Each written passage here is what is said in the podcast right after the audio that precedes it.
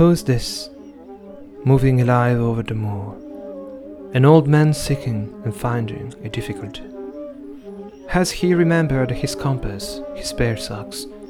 Does he fully intend going in over his knees off the military track from Okehampton?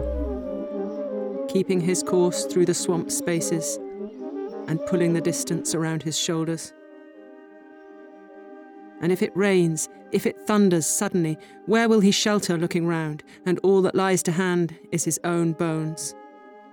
Tussocks, minute, minute flies, wind, wind, wings, roots, a huge rain colored wilderness. This must be the stones, the sudden movement, the sound of frogs singing in the new year.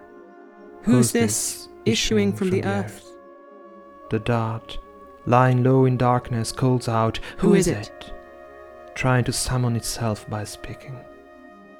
An old man, 50 years a mountaineer, until my heart gave out. So now I've taken to the moors, I've done all the walks, the Two Moors Way, the Tors, this long winding line, the Dart.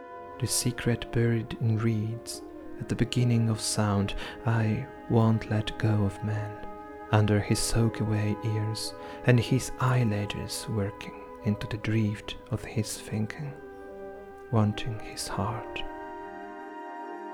I keep you folded in my Mac pocket, and I've marked in red where the peat passes are and the good sheep tracks. Cow bones, tin stones, turf cuts. Listen to the horrible keep time of a man walking, rustling and jingling his keys at the center of his own noise, clumping the silence in pieces, and I. I don't know.